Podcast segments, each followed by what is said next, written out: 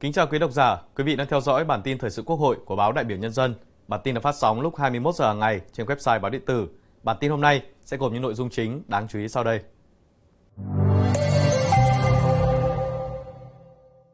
Chủ tịch Quốc hội Vương Đình Huệ dự chương trình đặc biệt tôn vinh các điển hình tiên tiến trong công tác phòng cháy chữa cháy, cứu nạn cứu hộ. Bế mạc phiên họp thứ 26 của Ủy ban Thường vụ Quốc hội. Lễ trao tặng huân chương lao động và bằng khen của Thủ tướng Chính phủ và một số nội dung quan trọng khác. Sau đây là nội dung chi tiết.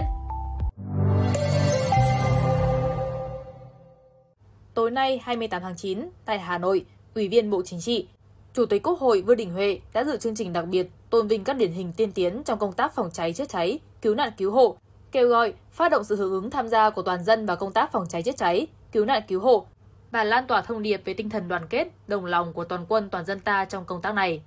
Thay mặt lãnh đạo Đảng, Nhà nước, Chủ tịch Quốc hội biểu dương những kết quả của công tác phòng cháy chữa cháy và cứu nạn cứu hộ thời gian qua, đồng thời nhấn mạnh công tác phòng cháy chữa cháy và cứu nạn cứu hộ là một mặt trận không có tiếng súng, nhưng mỗi lần xung trận, những người lính cảnh sát phòng cháy chữa cháy, cứu nạn cứu hộ luôn phải đối mặt với những hiểm nguy ảnh hưởng đến cả tính mạng. Nhưng vượt lên trên hết, với sự quả cảm, tinh thần chiến đấu anh dũng, các chiến sĩ không quản tính mạng, bất chấp mọi nguy hiểm lao vào ngọn lửa, lao vào dòng nước lũ, cứu người bị nạn và tài sản. Nhân dịp này, Chủ tịch Quốc hội kêu gọi các cấp, các ngành và toàn thể quần chúng nhân dân nâng cao hơn nữa nhận thức trách nhiệm về công tác phòng cháy chữa cháy và cứu nạn cứu hộ, coi đây là nhiệm vụ quan trọng, thường xuyên, tuyệt đối không được chủ quan lơ là xem nhẹ.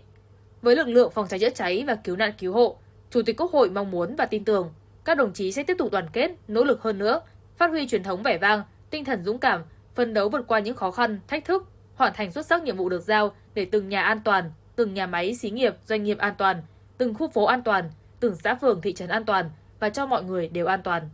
Tại chương trình, thay mặt lãnh đạo Đảng, Nhà nước, Chủ tịch Quốc hội Vương Đình Huệ đã trao danh hiệu anh hùng lực lượng vũ trang nhân dân tặng ba tập thể và một cá nhân.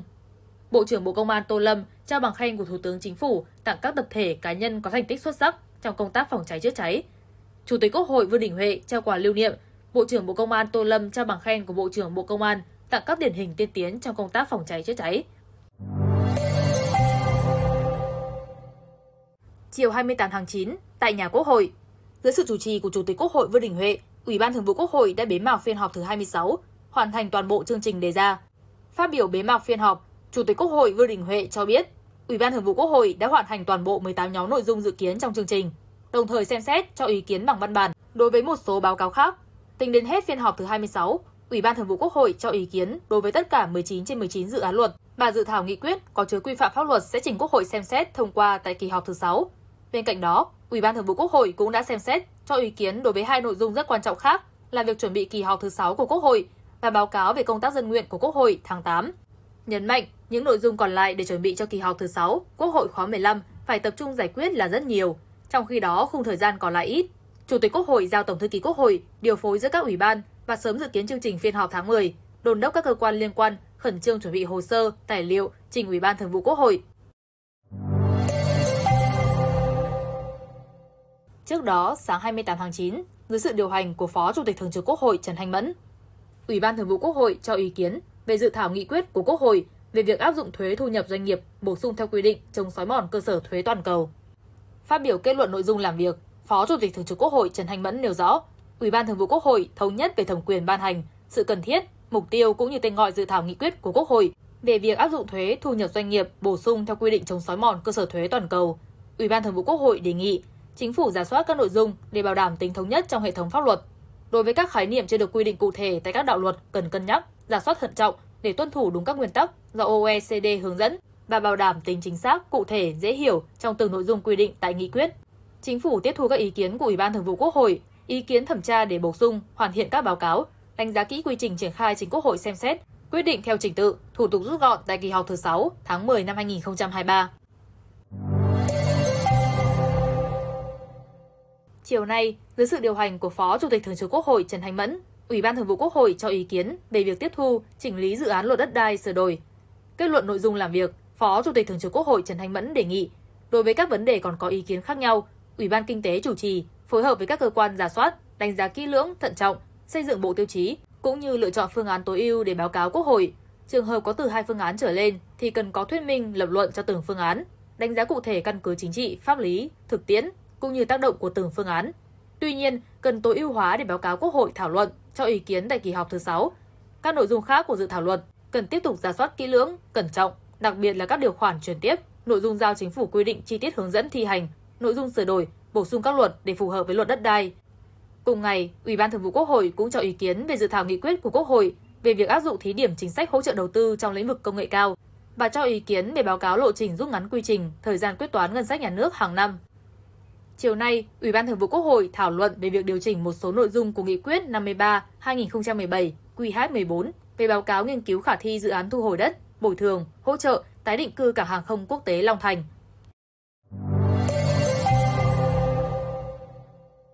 Chiều 28 tháng 9, tại nhà Quốc hội, Ủy viên Bộ Chính trị, Phó Chủ tịch Thường trực Quốc hội Trần Thanh Mẫn đã chủ trì lễ trao tặng huân chương lao động và bằng khen của Thủ tướng Chính phủ do Ủy ban Thường vụ Quốc hội tổ chức.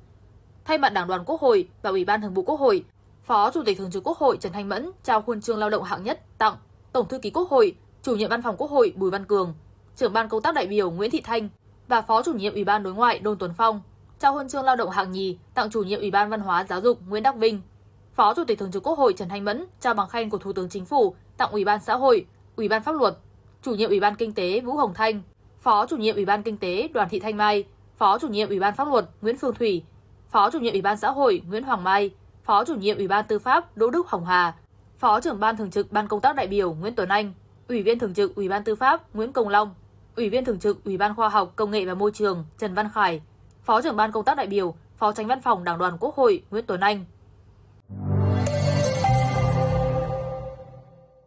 Sáng nay, tại nhà Quốc hội, với sự chủ trì của Ủy viên Trung ương Đảng, Chủ nhiệm Ủy ban Khoa học Công nghệ và Môi trường Lê Quang Huy, Ủy ban Khoa học Công nghệ và Môi trường họp phiên toàn thể lần thứ 7 để cho ý kiến về việc tiếp thu, chỉnh lý dự thảo luật viễn thông sửa đổi. Trong sáng 28 tháng 9, Ủy ban Khoa học, Công nghệ và Môi trường cũng cho ý kiến với việc tiếp thu chỉnh lý dự thảo luật tài nguyên nước sửa đổi. Chiều cùng ngày, tại nhà Quốc hội, tiếp tục chương trình phiên họp toàn thể lần thứ 7 dưới sự chủ trì của Ủy viên Trung ương Đảng, Chủ nhiệm Ủy ban Khoa học, Công nghệ và Môi trường Lê Quang Huy, Ủy ban Khoa học, Công nghệ và Môi trường thẩm tra báo cáo tình hình thực hiện chính sách, biện pháp để phát triển khoa học và công nghệ, việc sử dụng ngân sách nhà nước đầu tư cho khoa học và công nghệ, kết quả hoạt động khoa học và công nghệ năm 2023, dự kiến hoạt động khoa học và công nghệ năm 2024. Cũng trong chiều nay, Ủy ban Khoa học, Công nghệ và Môi trường đã thẩm tra báo cáo về việc thực hiện nhiệm vụ ngân sách nhà nước năm 2023 và dự kiến năm 2024 trong lĩnh vực bảo vệ môi trường, ứng phó với biến đổi khí hậu, thẩm tra báo cáo về việc xây dựng quy hoạch không gian biển quốc gia giai đoạn 2021-2030, tầm nhìn đến năm 2050.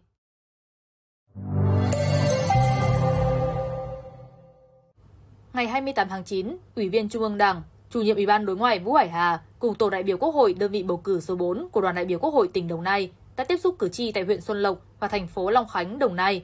Thay mặt các đại biểu Quốc hội, Chủ nhiệm Ủy ban Đối ngoại Vũ Hải Hà ghi nhận các ý kiến của cử tri và cho biết các dự án luật được trình Quốc hội thảo luận xem xét thông qua tại kỳ họp tới đã được lấy ý kiến rộng rãi và sẽ tiếp tục hoàn thiện cho phù hợp với yêu cầu thực tế.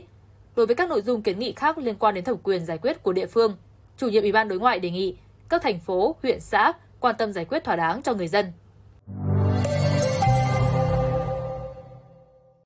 Chiều 28 tháng 9, tại trụ sở Văn phòng Quốc hội 22 Hùng Vương, Hà Nội, Phó trưởng ban công tác đại biểu, Chủ tịch nhóm nghị sĩ hữu nghị Việt Nam Belarus Nguyễn Tuấn Anh đã hội đàm trực tuyến với Chủ tịch nhóm nghị sĩ hữu nghị Belarus Việt Nam Alexander Alexandrovich Grankovsky.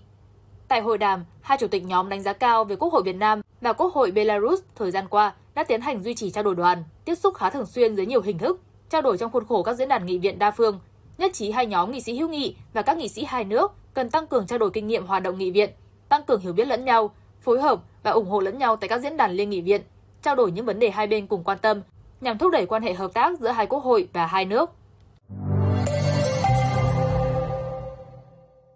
Sáng 28 tháng 9, Thường trực Ủy ban Văn hóa Giáo dục làm việc với Bộ Kế hoạch và Đầu tư, Bộ Tài chính và các bộ ngành về việc thực hiện nhiệm vụ năm 2023, dự kiến kế hoạch công tác năm 2024 đối với các lĩnh vực Ủy ban phụ trách, Phó chủ nhiệm Ủy ban Tạ Văn Hạ chủ trì cuộc làm việc. Phát biểu tại buổi làm việc, Phó chủ nhiệm Ủy ban Văn hóa Giáo dục Tạ Văn Hạ đề nghị các bộ ngành ưu tiên đầu tư cho các lĩnh vực văn hóa, thể thao, du lịch, thông tin truyền thông, giáo dục đào tạo, thanh niên, trẻ em, ban hành cơ chế, chính sách xã hội hóa phù hợp hơn để tăng cường huy động các nguồn lực cho các lĩnh vực, đặc biệt là văn hóa, giáo dục trẻ em. Đồng thời, đề nghị các bộ tăng cường kỷ luật, kỷ cương tài chính, đề cao vai trò trách nhiệm của người đứng đầu, đẩy nhanh giải ngân vốn đầu tư công theo tiến độ. Bản tin hôm nay xin được kết thúc tại đây. Cảm ơn quý vị đã quan tâm theo dõi. Xin kính chào tạm biệt và hẹn gặp lại.